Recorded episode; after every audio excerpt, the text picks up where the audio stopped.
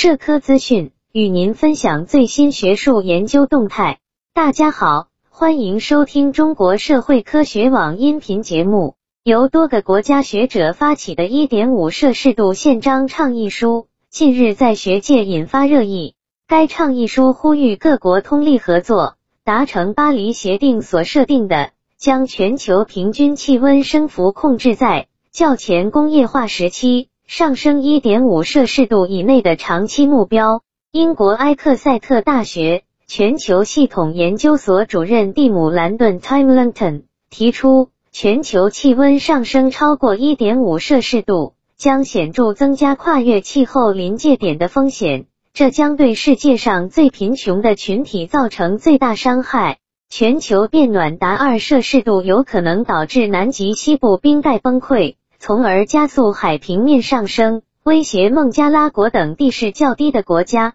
同时还会导致所有热带珊瑚礁退化。孟加拉国独立大学教授萨利穆尔哈克 （Sally Mohak） 表示，全球气温每升高一摄氏度。相关损失和破坏就会呈指数级恶化，并主要影响到世界上最贫穷国家的最贫穷社区。倡议书特别呼吁各国应认识到，升温超过一点五摄氏度带来的人力和经济成本将由全球人口和未来几代人承担。各国应履行将全球变暖控制在一点五摄氏度的承诺，鼓励建立气候融资机制。将拖延气候行动的成本与脱碳成本联系起来。英国伦敦大学学院全球变化科学专业教授西蒙·刘易斯 （Simon l i s 认为，解决气候危机必须制定新的替代计划和选择，来扭转这一趋势。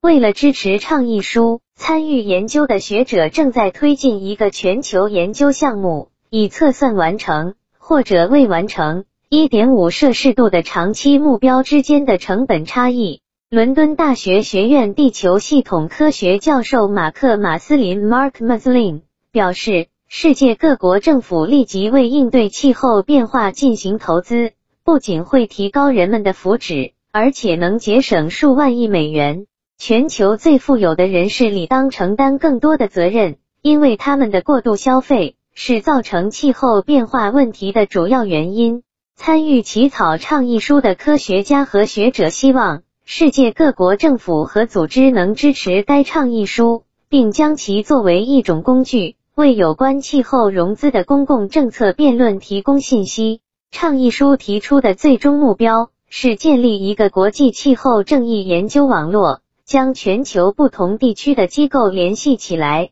解决当前气候融资战略的局限性。并在气候变化到达临界点之前达成合作，以公平可行的替代方案取代现行的不合理方案。本期节目就到这里。如果您想收听更多音频节目，获取更多学术资讯，请关注和订阅中国社会科学网。让我们携手共同打造哲学社会科学爱好者的精神家园。感谢您的收听，我们下期再见。